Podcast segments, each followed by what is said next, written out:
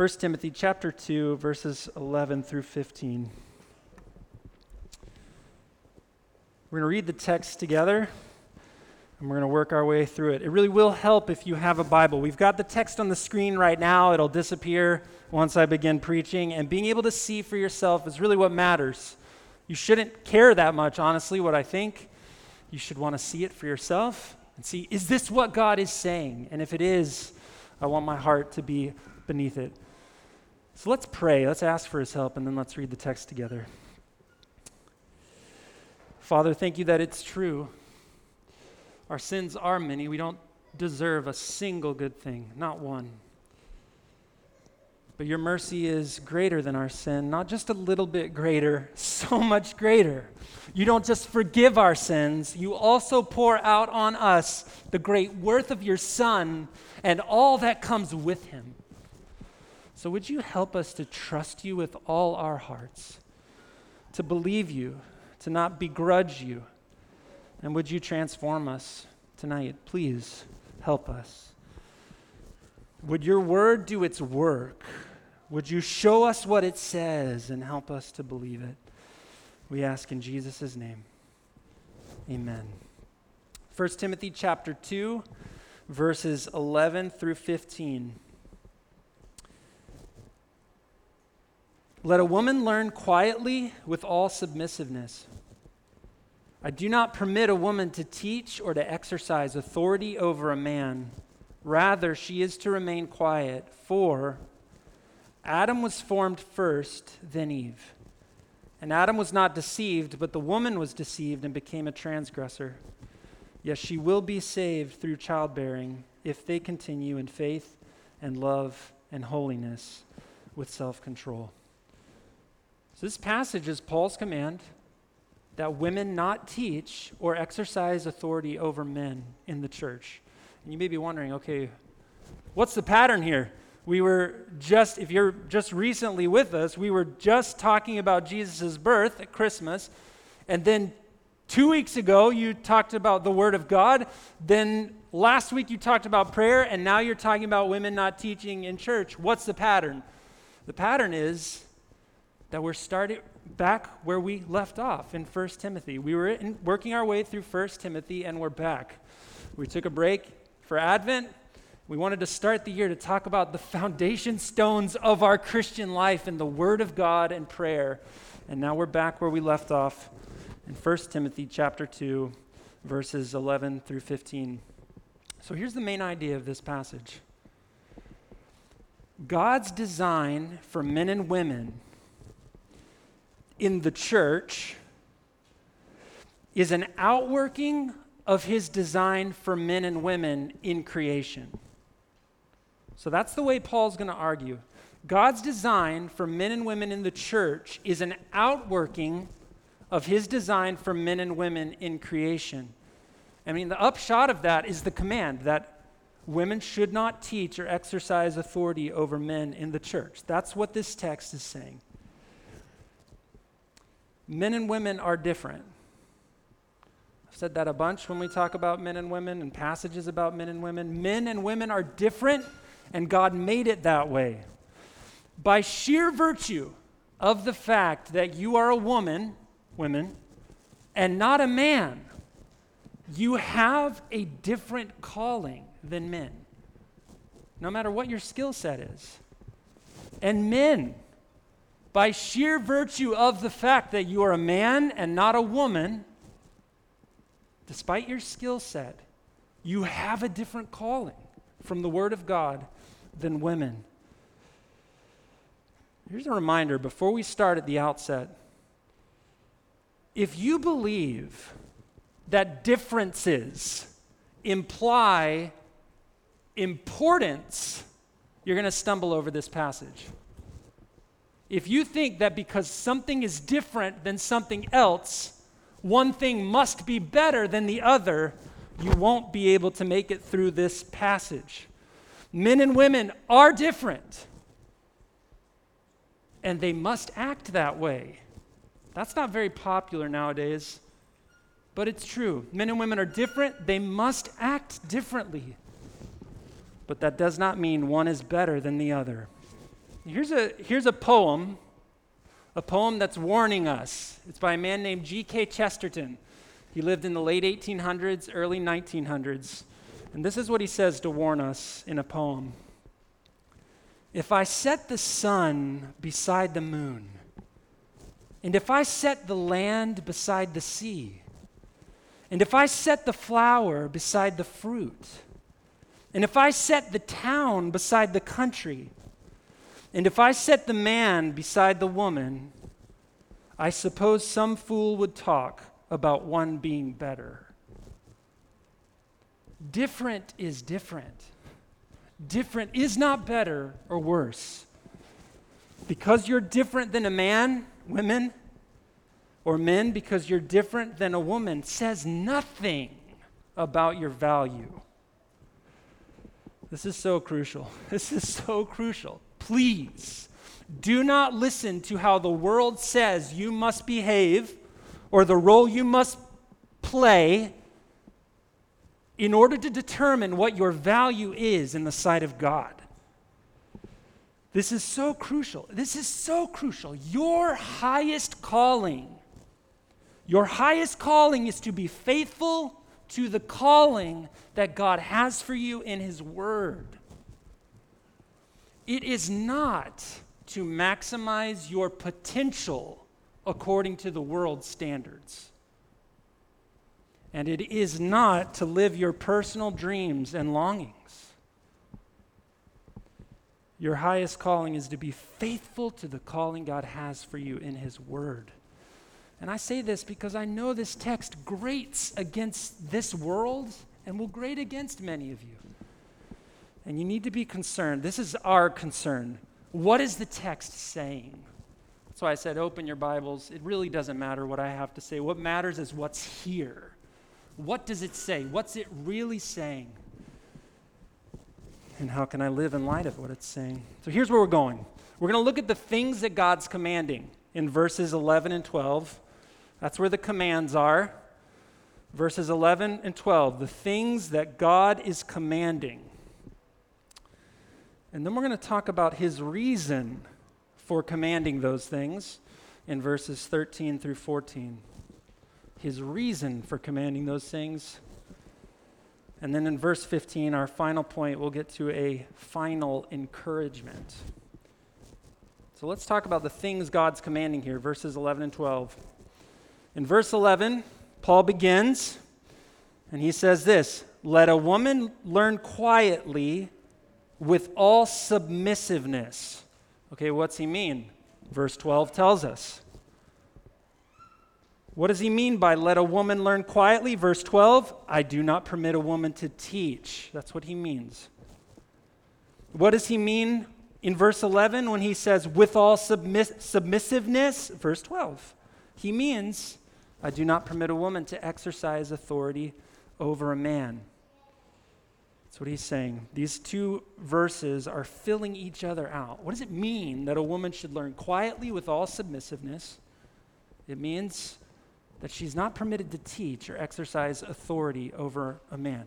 Now, before we get started on this, we should take a second to recognize that God wants women to learn.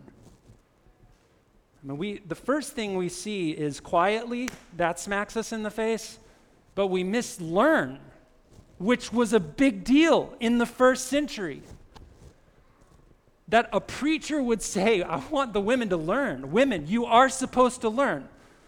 You are supposed to want to know God and this book as deeply as you possibly can. That's what God wants for you. He wants you to grow in the knowledge of who He is and of this book. The fact that none of the women in this room should be pastors should not discourage you from wanting to know Him as deeply as you can. It's what you were made for. So learn, learn. Soak it in. Now, when Paul says, let a woman remain quiet, he's not saying that women shouldn't make any noise when they're in a worship service. So we, we know this because Paul gives directions elsewhere about how women should pray and how they should prophesy in the church gathering. You can see those in 1 Corinthians 11, 3 through 16, 1 Corinthians 14, 29 through 35, he's giving directions about how ladies can pray and prophesy in church.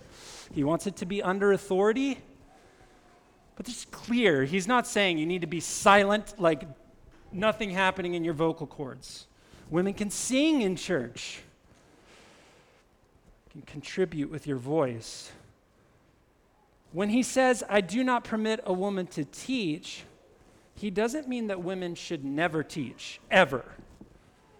And we know this because Paul commends to Timothy the teaching that he received from his mother and his grandmother. In the very next letter, 2 Timothy chapter 1 and chapter 3, you see Paul saying, Timothy, remember your mother and your grandmother, how they taught you? I want you to remember them and what they taught. Women should teach children. It's clear in the text of the scripture. Women should teach other women. We see that in Titus chapter 2. Paul commands it. You can read this for yourself. Titus 2, look it up, 3 through 5. Women are commanded to teach other women. In Acts 18, verse 26, there's an episode where a husband and wife, Aquila and Priscilla, they come across a man named Apollos, and he's teaching, and they hear some things that aren't quite right when he's talking about the gospel. And the text says, Acts 18 26, that both Aquila and Priscilla take Apollos aside and they explain to him more accurately concerning the way. So apparently, Priscilla's there and she's teaching. It seems like the text is saying that. She's teaching informally with her husband there to this other man, but she is teaching. So Paul's not saying women can't make a sound or women can't be gifted to teach or ever teach. But he is saying they should not teach in the gathering of the church. And he wants women to do it. You'll see this verse 11 and 12, how they connect. He wants women to do this in all submissiveness not exercising authority. So, authority is directing, overseeing the life of the church. And Paul's saying, I don't want women to do that over men in the church. And that phrase, with all submissiveness, it's amazing that Paul would write that. He's saying, I want the ladies in the church to be eager to be led. Not just, we know the men should teach, they're a bunch of idiots, but we let them do it anyways. He's saying, with all submissiveness, I want you to be eager. I want this to come from the heart. That's what I'm after. Luke is going to be preaching next week, Lord willing, on chapter 3, verses 1 through 7. Chapter 3, verses 1 through 7 are a list of qualifications for pastors and elders. I'm going to steal a little bit of Luke's thunder right now. But Luke's saying, I want those who lead the church, I want them to be holy because they're overseeing the church, they're leading, and I want them to teach. Those are the two qualifications that don't have to do with character. When you're talking about pastors, it's that they oversee, they lead, and they teach and Paul's saying here, right before he gets to that section, I don't want that to be the role women play. I don't want women to be pastors in the church. That is not the calling of women. That's what he's saying here. Okay, so let's talk about the reasons that Paul would say this. Why would Paul say something like this? I don't permit a woman to teach or exercise authority over a man. This is verses 13 through 14. Many people, when they approach this passage, do something called mirror reading. Mirror reading. You don't have to remember that phrase. But many people do this. Mirror reading is when you read a text of Scripture, you've got a bunch of commands, but you don't know the situation that those commands were written to. So you're hoping, okay, these commands, they must be reflecting a very specific situation that was going on. We don't know what the specific situation was, but we can try to reconstruct it like a mirror if we read the commands. So here's an example Paul's going to tell Timothy later in this book Timothy, I don't want you to drink water only. Drink a little wine for the sake of your stomach. Mirror reading would say, okay, Paul doesn't tell us that Timothy has stomach problems exactly, but we know because he tells him to drink some wine for the sake of his stomach, he probably had stomach problems. That's mirror reading. We can tell what the situation was based on the command that Paul gives. The problem with mirror reading is when mirror reading, when you do that, and you come up with a reason for why Paul would give a command and ignore the actual reason that Paul gives. So here's this passage is the most famous example of that. So people read this passage and they say, okay, we know in Galatians 3 that Paul says, in Christ there is neither slave nor free, Gentile nor Jew, man nor woman, male nor female.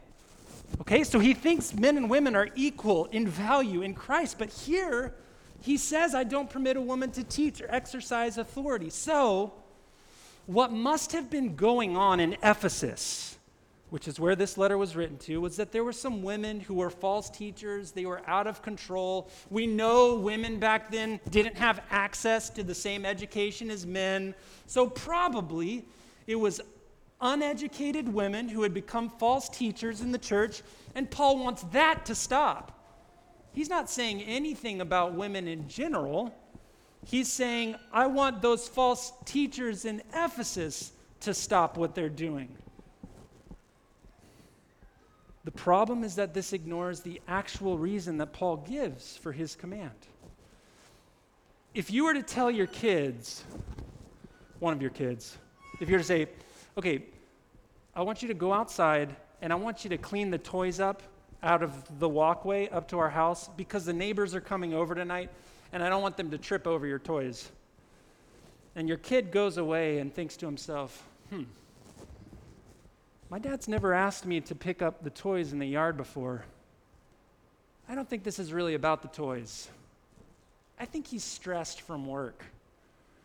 I think instead I'm going to go buy him a cola to relieve his stress. He's just trying to control the yard because he's stressed out. I'm going to go get him a cola, help him relax. The problem with that is your child just mirror read you. Your child saw what you told them to do and thought a reason why you might tell them to do that, but they ignored the actual reason that you gave. Paul gives his reason here. He gives his reason. It isn't because there were women false teachers in Ephesus. That may be the case, but that's not his reason. The reason is not a situation or a cultural problem. The reason is rooted in the way that God made men and women. Look at verses 12 through 13. Paul says, I do not permit a woman to teach or to exercise authority over a man. Rather, she is to remain quiet. Here's the reason. For Adam was formed first, then Eve. So, Paul is saying the order in which the man and the woman were created matters for the roles that men and women play today. That's the way he's arguing. Genesis 2:18 2:18 through 20 we know that the man was created first and the text says the woman was created as the man's helper. Genesis 2:18 through 20. And Paul understands that this is setting a pattern not of importance but for leadership and support and help. That's what it's setting the pattern of. We see this in 1 Corinthians 11. You can look at it, 3 through 16. Paul's saying the way you treat each other in church, even the way you dress, it's rooted in the way God made men and women from the beginning. Ephesians 5, the way husbands relate to their wives. It's not just a cultural thing, It's rooted in the way God made Adam and Eve in the beginning. Here in our passage, we see again it matters for the church. The order of creation is setting a pattern for leadership and the bearing of responsibility on men and support and help for women. That's what's going on here. Do you see the way that Paul is arguing? He's not arguing about cultural things that are happening in Ephesus. He's saying the reason I don't want women to teach or exercise authority over men is because of the way God made us from the beginning. And in verse 14, he adds this And Adam was not deceived, but the woman was deceived and became a transgressor. Now, some people understand this to mean that women are more gullible than men.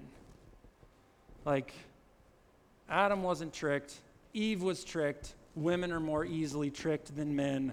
That's why they shouldn't be teachers. That's how some people understand this passage. But I don't think that works because that argument cuts both ways. I mean, if you say, I mean, Eve she was deceived. Women, therefore, are more easily deceivable than men. You could say, yeah, Eve was deceived. But the man was there the whole time. And he didn't do anything, he just stood there. So the argument could go, therefore, men shouldn't lead or teach anything because they're idiots. He willfully disobeyed. So I don't think that's the argument that Paul is making here. I think Paul is saying this man was made first. God was setting a pattern for him to lead, to bear responsibility. That's the way God made the world. And look at how Satan made his first attack. His first attack was to subvert that to turn it on its head. Satan knew the order of creation. He knew the man was made first. He knew the man was to lead and bear responsibility. He knew that Eve was his helper. And he went after the woman. I think that's what Paul's saying here. When he says Adam wasn't deceived, I think he's saying Satan didn't make his attack on Adam. He made his attack on Eve. He was subverting the way God made the world to work. think about this. Think about how destabilizing this would be. I don't know if you know the constitution of the UAE. The Sheikh of Abu Dhabi is the president, and the Sheikh of Dubai is the vice president. That's how it works. Now imagine that some foreign power, say Russia, comes to the UAE and they say, no, no, no, we're not going to deal with Abu Dhabi. We only deal with the Sheikh of Dubai. That has nothing to do with either Sheikh's abilities. They're not making outright physical war on the UAE, but it is an act of war. They're trying to subvert the stability of the nation. Do you see what's going on if that were to happen? We don't deal with the actual president, we deal with the vice president. It's not because one is more capable than the other. Satan's attack was to destabilize this couple by disrupting the order that existed for their good. I think that's the way Paul's arguing here. The fall into sin began as an attack, an attempt to overturn roles Satan knows the man's supposed to be the leader. He's not going to talk to him. He's talking to the woman, and the man just stands by. And Paul is saying it should not be that way in the church. It shouldn't be that way. That's not the way that God made it to be. So here's my plea to you. I know that this is probably very personal for some of you, for many of you. You've been greatly helped by a female pastor. and you're thinking, okay, how does that fit into this? Or you know someone who's gifted to teach as a woman, or you yourself are gifted to teach as a woman, and you're saying, okay, but how does this that fit with this, this passage? There are many women who are gifted as teachers. There are. And there are great needs in the church for women who are teachers.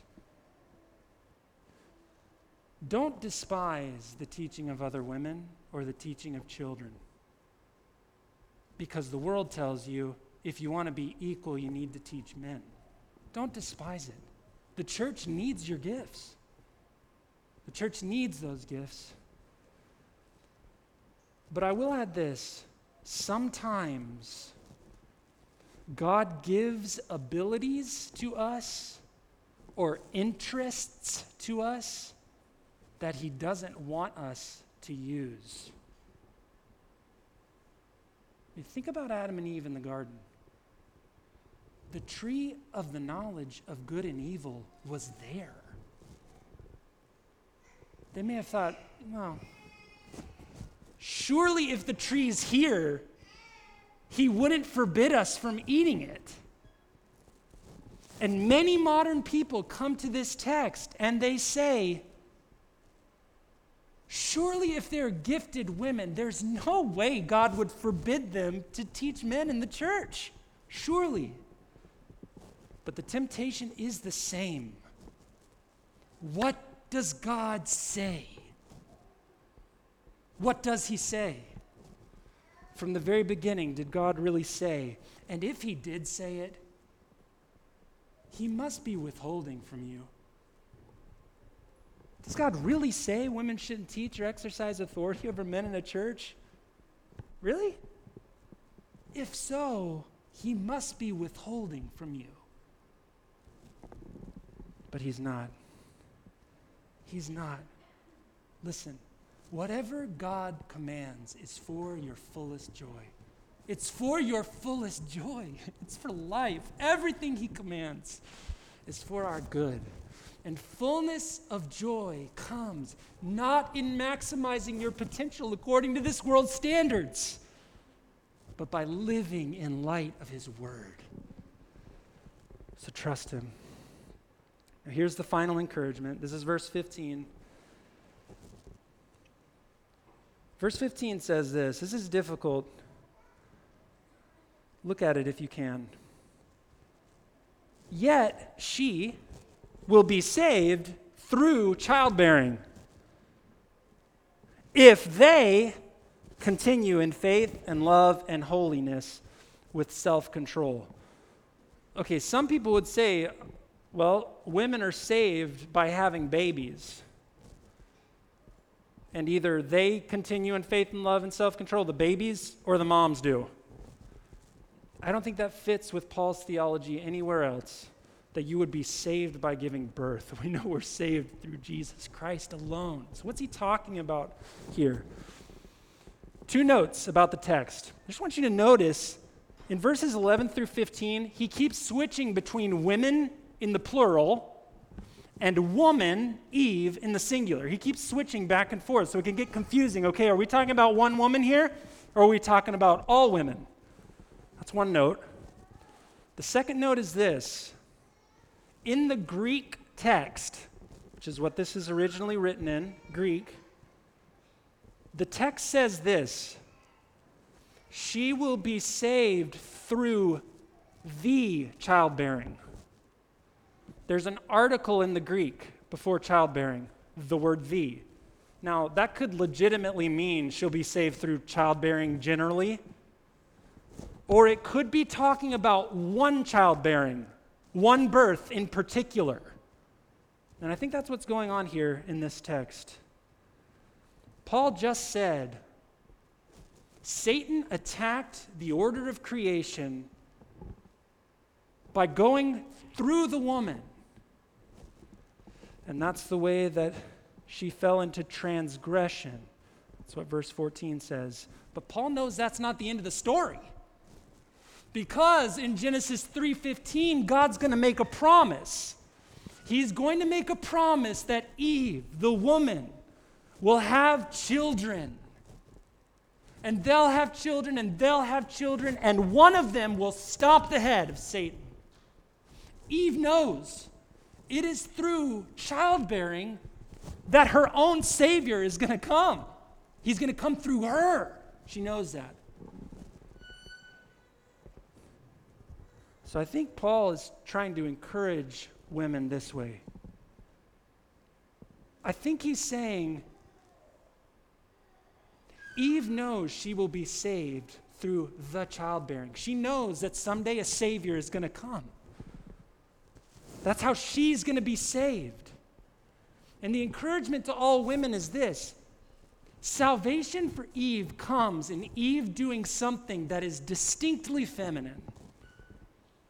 It's a distinct role that women play, having babies. It doesn't mean you have to have babies, it doesn't mean everyone has the opportunity to have babies, but it is a distinctly feminine role. And I think Paul's saying, look, Satan tried to overturn the order of the world, and look how God brought salvation. He brought a Savior through Eve doing what she was made to do.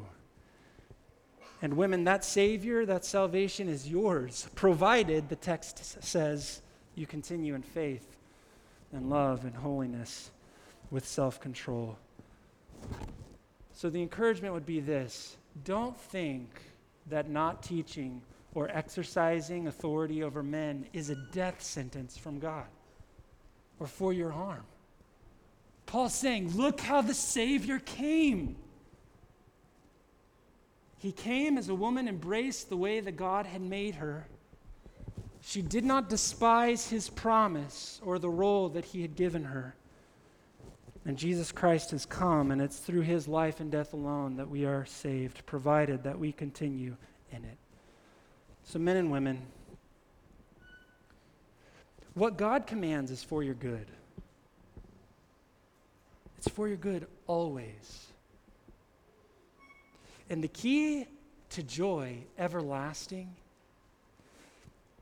is living your life on His Word. What does He say?